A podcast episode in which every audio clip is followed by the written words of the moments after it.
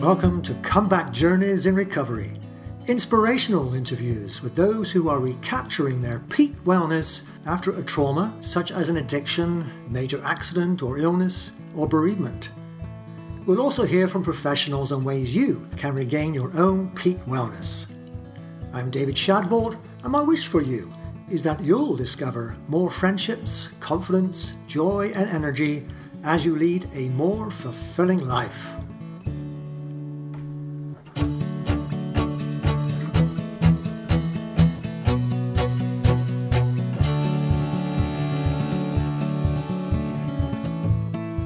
Episode 3 Recovering from Post Traumatic Stress Disorder A Conversation with Shia Molendyke, Lieutenant Colonel, United States Air Force.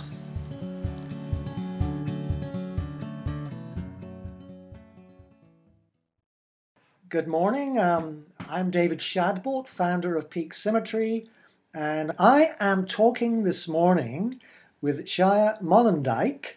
She is the director of Yoga Fit for Warriors. Shia, would you please introduce yourself? Yes, hi. So glad to be with you. Um, I am the director of the Yoga Fit for Warriors program. Uh, it's a program that initially uh, I created with the help of um, several other people for Yoga Fit to help people with PTSD in the military. Uh, there was this incredible need in my military. I'm actually in the military. Um, I was active duty for 10 years. I've been in the reserves now for almost, four, well, actually over 14 years. Uh, my husband is now retired military, but served uh, 26 years active duty in the Air Force. And I was raised military. I was a military brat. Um, I, I, moved all over the place, and I loved it. It was a good life. Uh, there were the challenges, um, and then I ended up joining the military and saw increased challenges there for lots of different reasons. Um, but this was this is a whole new challenge that my military um, has been dealing with with the suicide rates, uh, incredible amounts of anxiety, depression, substance abuse, uh, part of that equation. And I was trained as a clinical um, social, I'm not sorry, uh, counselor mental health training over in Europe, in Germany. While I was on active duty, I got my master's in counseling and I did a year on the psychiatric ward at Landstuhl Regional Medical Center, which is where our troops, uh, to include American and Canadian forces, um, are brought back to uh, to get treatment for physical wounds, but also mental wounds. And so I was there in 2003 uh, to kind of backtrack here 2003 i did a year on the psych ward and i was i was able to put into place what i was classically trained in at the time and still is the gold standard in mental health world cognitive behavioral therapy. And so basically i was taught how to talk to people. I'm a pretty good talker uh, i thought of myself as but i really wasn't getting through nor did i feel effective at all. So after four years of going through uh, i would say quite intense schooling as i'm also on active duty in the military i really felt quite frank, helpless to help people.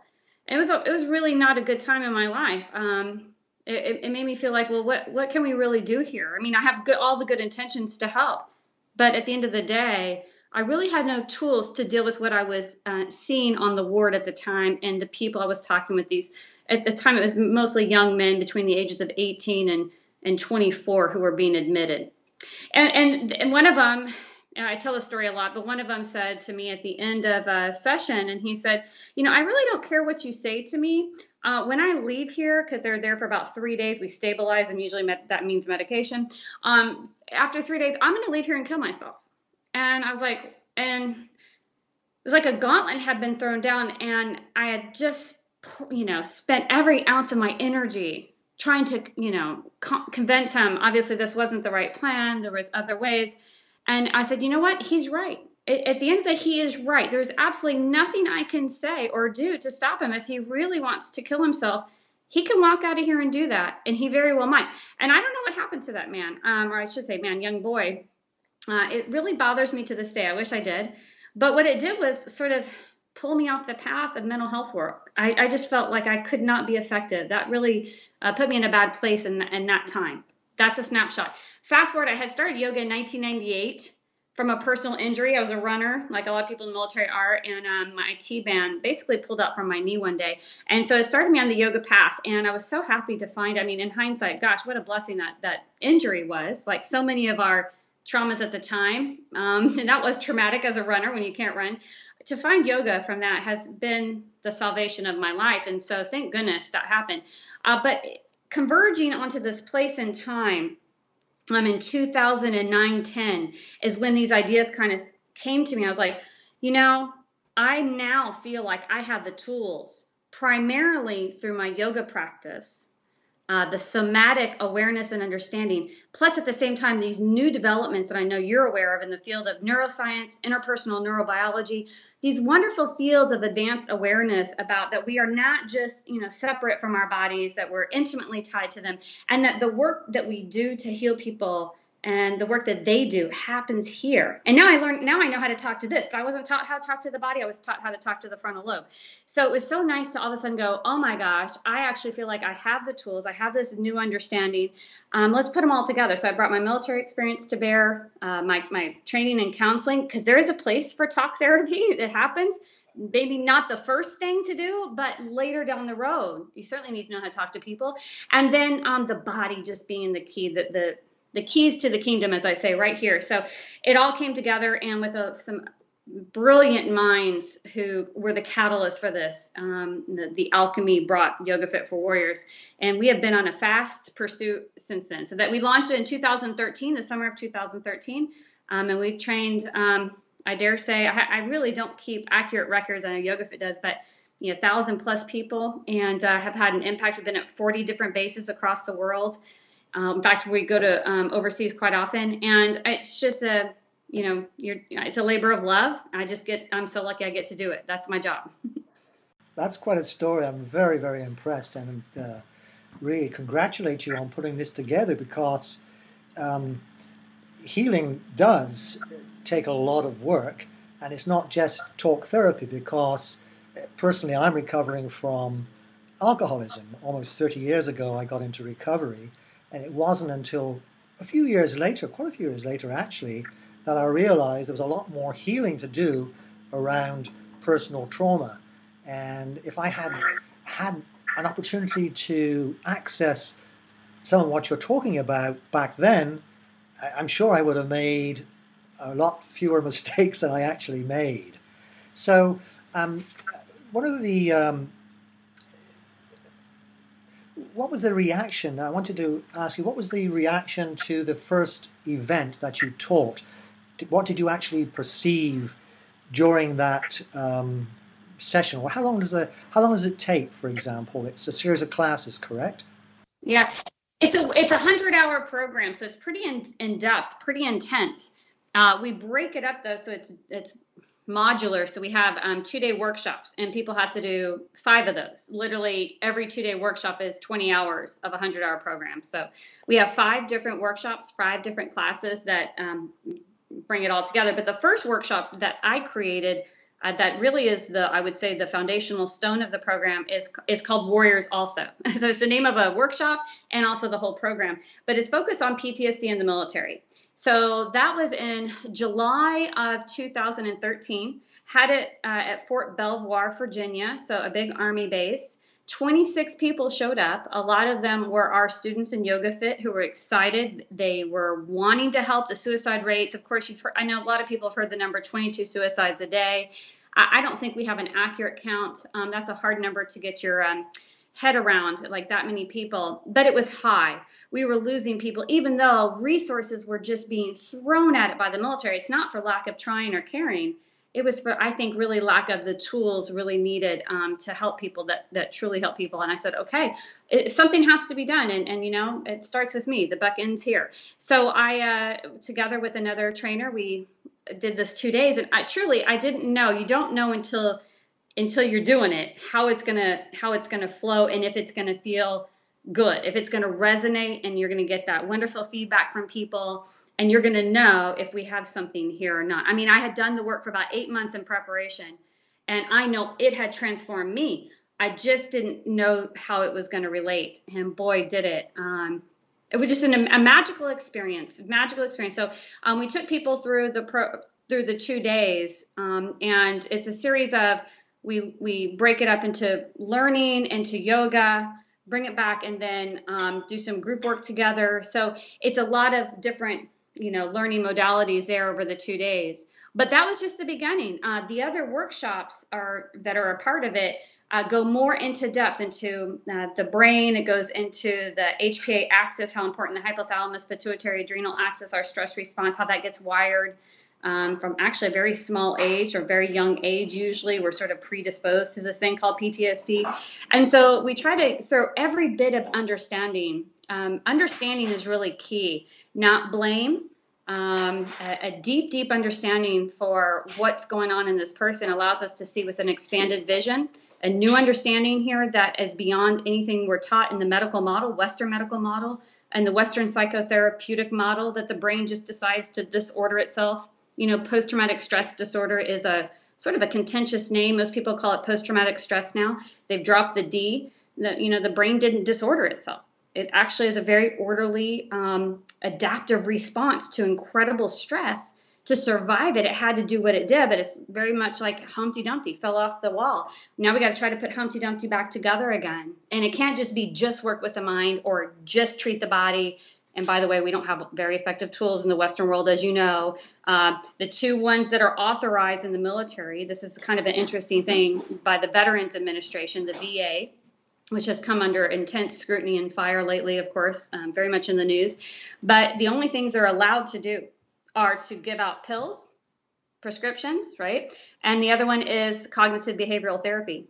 That is the only authorized treatment by the VA. Don't get me wrong, they're doing other things on the side. There's recreational therapists, there's um, some other stuff, but is that the main course of treatment? No, it's not. Because why? They've been waiting sometimes 18 months to see a provider, a medical provider. And what do they do? They got 10 to 15 minutes with this person. And what do they hand out? Well, the quick answer is let's get the prescription pad out, right? Then plus that's 99% of what they're taught in uh, medical school, right? Is psychopharmacology. So they hand out pills and then they refer them on for counseling. They're supposed to do follow up. Of course, that's a wonderful thing. But we know this isn't a see see a counselor for three to six times and you're better kind of deal. This is a lifelong, as you know, in recovery, lifelong recovery process here has to be a part of your daily practice. Cannot be just something you go every six weeks, go see the doctor, get your get your fix for you know an hour, and then you're better. That's just not a good plan. Um, so we feel like we had to instill these principles uh, lifelong, every day. Um, like you brush your teeth. This is the stuff that we do. Very similar, I think, to the to the skills you're taught and the understanding of um, every day wake up and and do your recovery it's an every single day kind of thing and yoga is for me was the path for it. There's lots of other things, don't get me wrong. I don't I don't discard any healing treatment modality, any tool. We need as much as we can get. But what works the most? And we're just finding more and more studies are finding yoga and meditation, mindful movement works the best by, by far for long term, long term.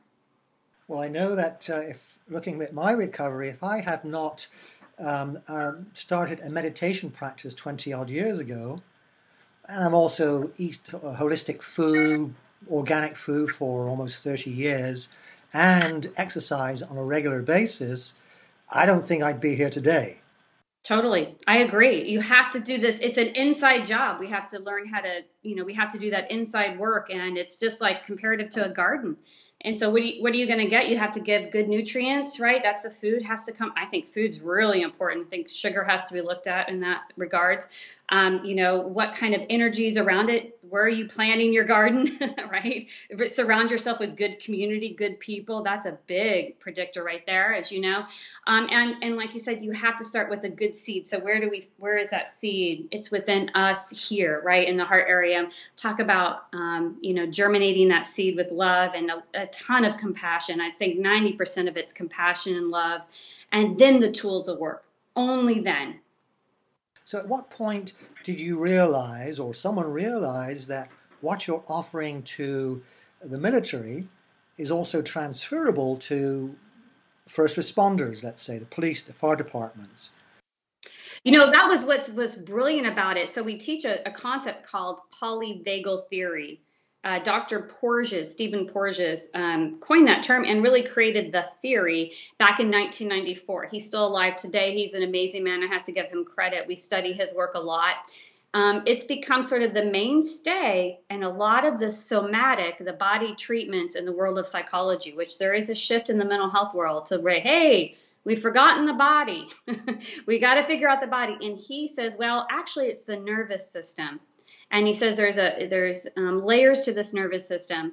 And when we're in a stressful experience, a traumatic experience, um, it's like an operating system on your phone. The body's nervous system will automatically, just like your phone or your computer, will go to the newest operating system first, right? And then if that doesn't work, it'll go to the next one. It's more sequential, more systematic, uh, more discrete in its response capacity. And so he says, so when you're in a stressful situation, I'll say, okay, I'll try to this first system. We're going to try to make friends first well if it you know if, if it's not going to work out like i see a shark in the water i'm not making friends with a shark i've got to that circuit because it takes a lot of energy to try to make friends right the circuit breaker takes up so much energy the body unconsciously this is this is very interesting part of it shuts down then the next system comes online because that's our fight or flight system comes from the reptile era and it says okay i'm going to fight this shark and actually the first response is really to run away that's actually the natural, organic, human, uh, across culture responses to run away, to live, to fight another day. You actually have to program in the fight, which is very important when you're talking military, first responders, PTSD. How do you, you cannot, you have to train. That's why we do training. That's why they, they do these training drills over and over again because the natural instinct is actually to get away from the danger, right? Run away from it, not to turn towards it, not to fight it. That does something interesting at the, the neural level, the brain level, and also wires the body, almost hardwires it towards that fight response. Mm. And so now you're starting to understand a little bit more. Hey, wow, this is not just applicable to the military, of course. This is applicable to anybody who is trained, like our first responders, to turn towards the gunfire, to turn towards the blast right? To go into danger, even though organically we're not supposed to do that. What is that? What are the costs? Because there is a tremendous amount of Alice, what we would call a high energy load to that. To hold that for long periods of time, say you're police and fire. Oh my gosh, they have my utmost respect because they're not just going to war one time and coming home after a year living their lives. They walk out their threshold, their door, and they're going to battle every single day. And so that's a there's going to be a cost to that holding that for the rest of us. You know, we stand on their shoulders. We are here because of them. And I'm so grateful, but boy, at what cost?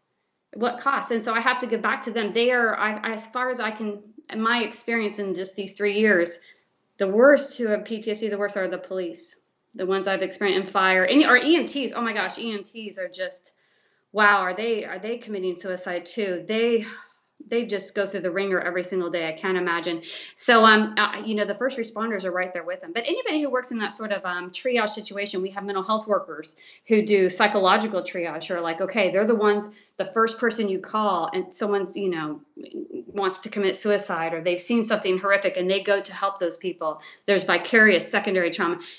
It's expanded so much. It, you can apply this lens of understanding through polyvagal theory to pretty much everybody everybody I meet, I look at them through a lens of understanding, not of judgment, uh, not of how am I going to fix this person, but what went, where did the train go off the track here? Where were we wired differently? And how do I work within that understanding?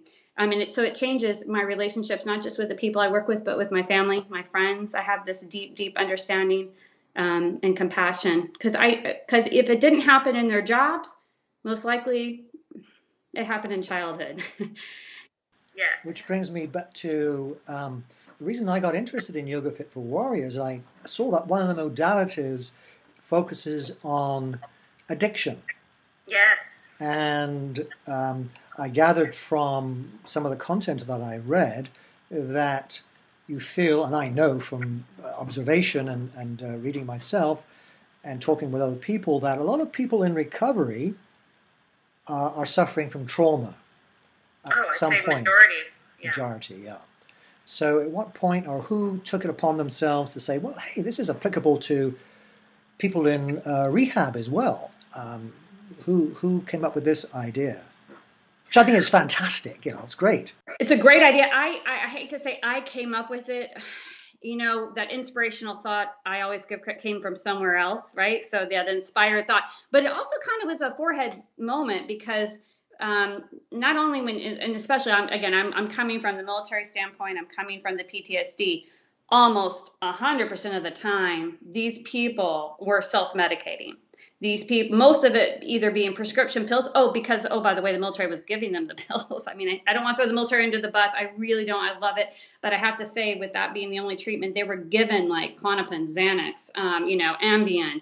Uh, you know, you can't walk into a doctor's office in the military and say you have PTSD for, for various reasons, but you can't say, hey, doc, I'm not sleeping very well. Mm. So there, or I have chronic pain. Chronic pain is, you know, always goes in there with it too, constant chronic pain. So they give them pills, you know. Um, so they take all the pills, and that starts another path. But uh, so many were, um, you know, alcohol. Lots of alcohol abuse. Alcohol is a lot, a lot of time glamorized in the military. Has been for years. They're trying to obviously go away from that, but I'll tell you, it's still a major problem. And then, of course, the pills that they were actually being officially prescribed right? they didn't have to go onto the street and take heroin. They were actually given, you know, quite powerful medication. So um, I think, to be truthful with you, that was a um, you know there's lots of disagreement on this or maybe i don't know disagreement but discussion about it. I think that lent itself to the high suicide rates. A lot of those um, pharmaceutical drugs have side effects and they're not side effects they're direct effects that say can cause suicidal ideation. So i just I, I, can't get away from the pills being a problem here a major problem. So it was just hand in hand. Every single one i said what's a sign of ptsd and everyone said um, drug abuse alcohol abuse I said, well, that's actually not a not a clinical sign of it. It's it goes along with it. And so it was just a natural sort of progression. It also happened to correspond, of course, with the um, just unbelievable epidemic of painkillers, opiates, uh, the suicide from that, the overdose rates from that. And so I had not only my first intention was to help people in the military uh, deal with their substance abuse or another path, a new understanding through polyvagal, but then all of a sudden I had moms or sons addicted to heroin. Um, it just led me down this different rabbit hole that then led to the next workshop, which was Kids Warriors, because every single one of them, if you if you kept following the bread trail, as you know, in recovery, every almost every time it went back to childhood. Even if they didn't say, you know, I had a pretty good childhood, nothing major. If you just dig a little deeper, all of us, I mean, we're not going to get come out unscathed here. All of us nobody had a perfect childhood. And so it just said, God, we got to go back to the source. We're doing triage here as adults. What if we taught this to children? Can we, just like we give them vaccines, can we inoculate to some degree their nervous system, teaching them mindfulness, the ability to self um, regulate their emotions, this self efficacy, you know, the strength, the confidence of knowing who they are and that they have the ability to regulate their emotions would that help? As much as the armful of vaccines we give you know our troops i said my gosh this is exhausting over here. It's i love it. It's a labor of love but we cannot stem this tide. If we're going to do any good down the road we've got to get it into our our schools. We have to get it in. There's like a precarious time there between the age of five and seven that you have to work with and so it's really been a lovely journey. It has led me to where I'm leading a whole new Kids Warriors program, a 100 hour program, because we have an explosion of ADD. Oh, and you know this fact almost 100% of addicts meet the criteria for ADD. Now you yes. So how why is that, right? Oh, they're two separate things. No, they're not.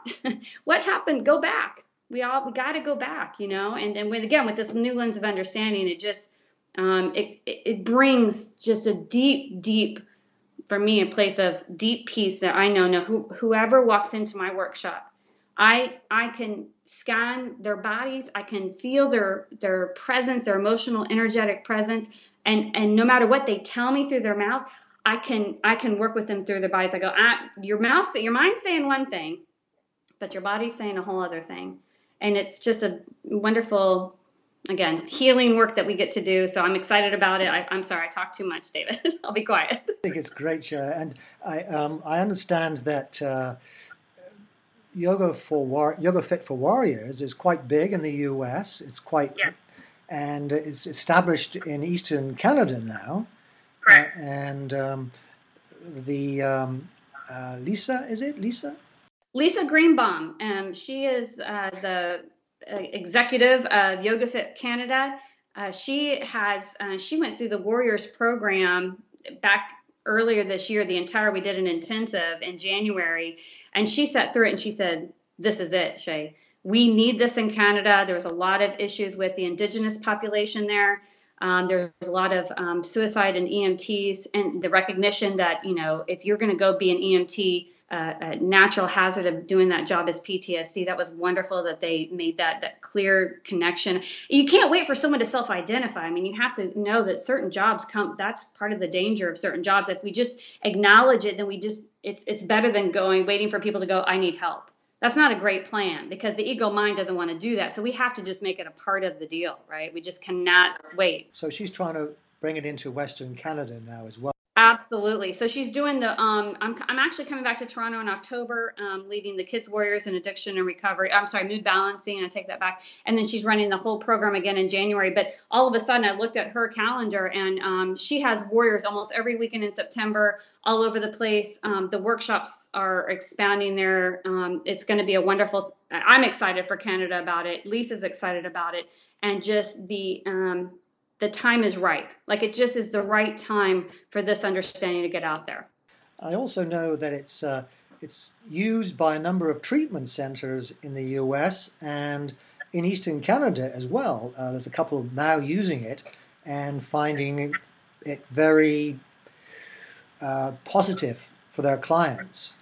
Yes, uh, there's one in particular. Um, we have had incredible success in the world of addiction and recovery. I mean, that's why we have the workshop. But because the addiction and recovery world, as you know, um, doesn't have exactly a very strict protocol when it comes to you have to follow this, this, and this, right? We, they know, and they've known for a long time, and the 12 steps have been brilliant at helping this already just be an established thing in the addiction recovery world. We just have to expand it. You have to get them into community. You have to get everybody into this idea of uh, swimming together, right? Get in the same boat with other people doing the same thing. And that it's not just to come in for a couple of days. It's usually a 30 day or longer program, right?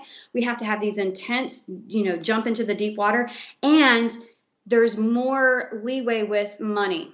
And I know that sounds interesting. Just like I was talking with the VA, um, people unfortunately, or or fortunately maybe have to pay out of pocket a lot of times to go to in residence programs. And these programs aren't really regulated at least in america very well. They can do a lot of different things a lot of experimental things. That has that can be for the good. I mean, of course, there's news stories about how that doesn't go work so well when they're not regulated and no one really watching them. But on the good side, they can come in and say, okay, we're going to do yoga. We're going to make you do yoga every day. I mean, not make you, they still have the option. But um, so that's where we've been more successful in getting our foot in the door. It's because of the leeway in the system that you can bring in things like yoga into addiction recovery. They're like, yeah, bring it on. We just want to try everything possible because it's so challenging because the recovery rates are 7% across the board at any addiction recovery center, no matter what they say, 7% are going to come out and make it. That's it. so if you got, I mean, that's okay. We'll take that 7%. But my gosh, we need every new tool out there. So they're, they're willing to bring us in. And our, oh, I have some great um, stats. I did some research on it over the last year. We had a trainer leading it at a women's only recovery center, and where we found the most impact, which was the most exciting, uh, was in the area of cravings cravings. Yes, and that's the hardest. Everybody will say it's the cravings part of it. That's of course the dopamine response, the the you know operant conditioning, the learned behavioral response of it, the drug seeking behavior, had the biggest impact on the craving part. We knew we had something because that's the thing that they have the hardest time with. So of course we reduce anxiety, we re- reduce chronic pain, uh, we reduce depression but what we really reduced was the cravings and that was so exciting and so we have had a big impact there and i'm just thrilled for it i mean we, we have lots of people doing work all over the, the world in wonderful places but that's the one where we have some research that kind of shows that it works so um, we need to wrap up soon because I know you have children waiting. For- Yes, they're being quiet, which is probably not a good sign. what um, can you sort of is there one or two examples of people that you've personally have observed as really transforming and coming from a place of a darkness, real deep place of darkness, to moving towards light and acceptance and you know i have i have so many. Um, and i don't want I, I want to be very careful. I'm very upfront here. Um, this is not about me. This is not about what I've done for them at all. Uh, there's we have so many brilliant trainers too, by the way, who do amazing work. It's more just to what I, what we end up seeing is we witness this transformation like a butterfly coming out of its cocoon, and like you said, they're in a very dark place. Um, and so we hold we, we what it feels like is you're just what an honor and what a what a God what a gift to witness that coming out. And I've seen it happen like that. How, I wish I knew how to make that happen. I don't. What I do know is that we can create the right conditions for that to happen. I think we have the best way to do that, or at least I have some really good ideas on it and it seems to work. And these people, I just had it in Toronto at CanFit Pro. And uh, uh, from the military in Canada, um, this female officer, she came to the training and, and I knew she had been through a lot of trauma in her life. All of them have, I will tell you that. I assume that coming in. I assume that truthfully with all my yoga students, but she came in and I knew it. And I just, and, and she was in this interesting place. And um, there was something that on day two, something happened. I don't know what that is. I just don't. And when it was after a class I taught, a master class, and she came up to just tears streaming.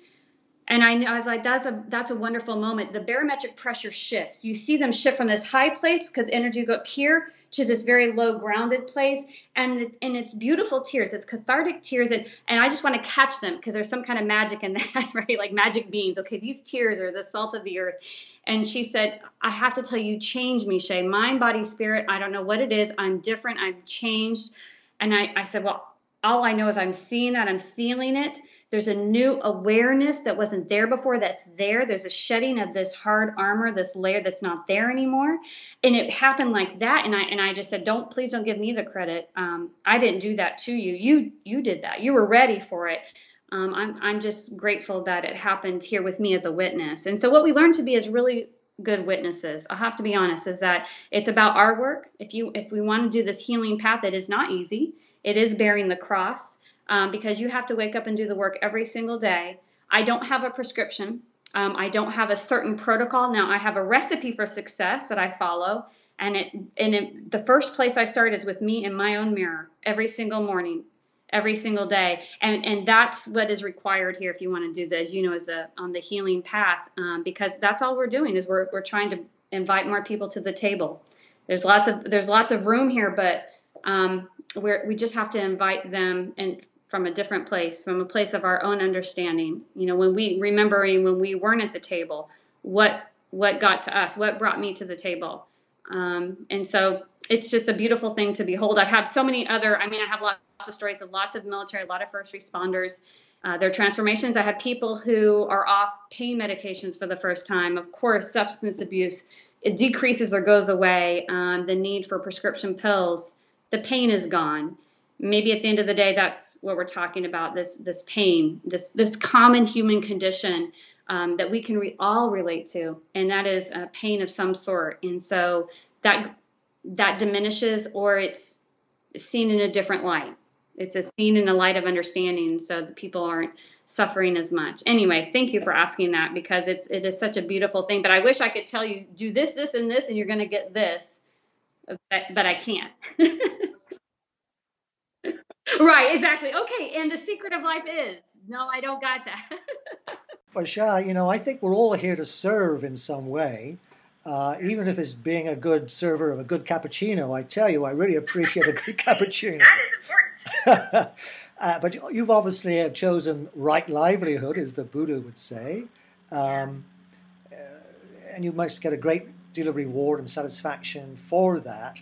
So I, you know, I congratulate you and I commend you, and I think it's wonderful. And thank you for the opportunity of uh, being able to chat to you on this podcast. Oh, thank you, David. I, what an honor and a privilege. I'm just so grateful for it, and to speak to another person, another human who is doing this healing work um, is off is just so right here. It gets me right here because sometimes you feel alone right? And people are in the darkness and they're alone um, the message is you're not alone. And healers feel that way too but people who are doing this work they're all out there by themselves and boy are they chopping wood and carrying water as the buddha say every single day but you're not alone. Um, there's so many of us there with you and we care about you. We love you. Um, you're never alone. So thank you david. You remind me i'm not alone either. Thank you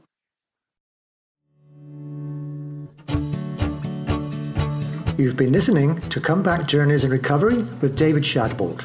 For more podcast episodes and blog posts, or to subscribe to my newsletter, please visit www.peaksymmetry.com. Peak, P-E-A-K, Symmetry, S-Y-M-M-E-T-R-Y dot com. Subscribers to the Peak Symmetry newsletter will receive a free download of a guided meditation.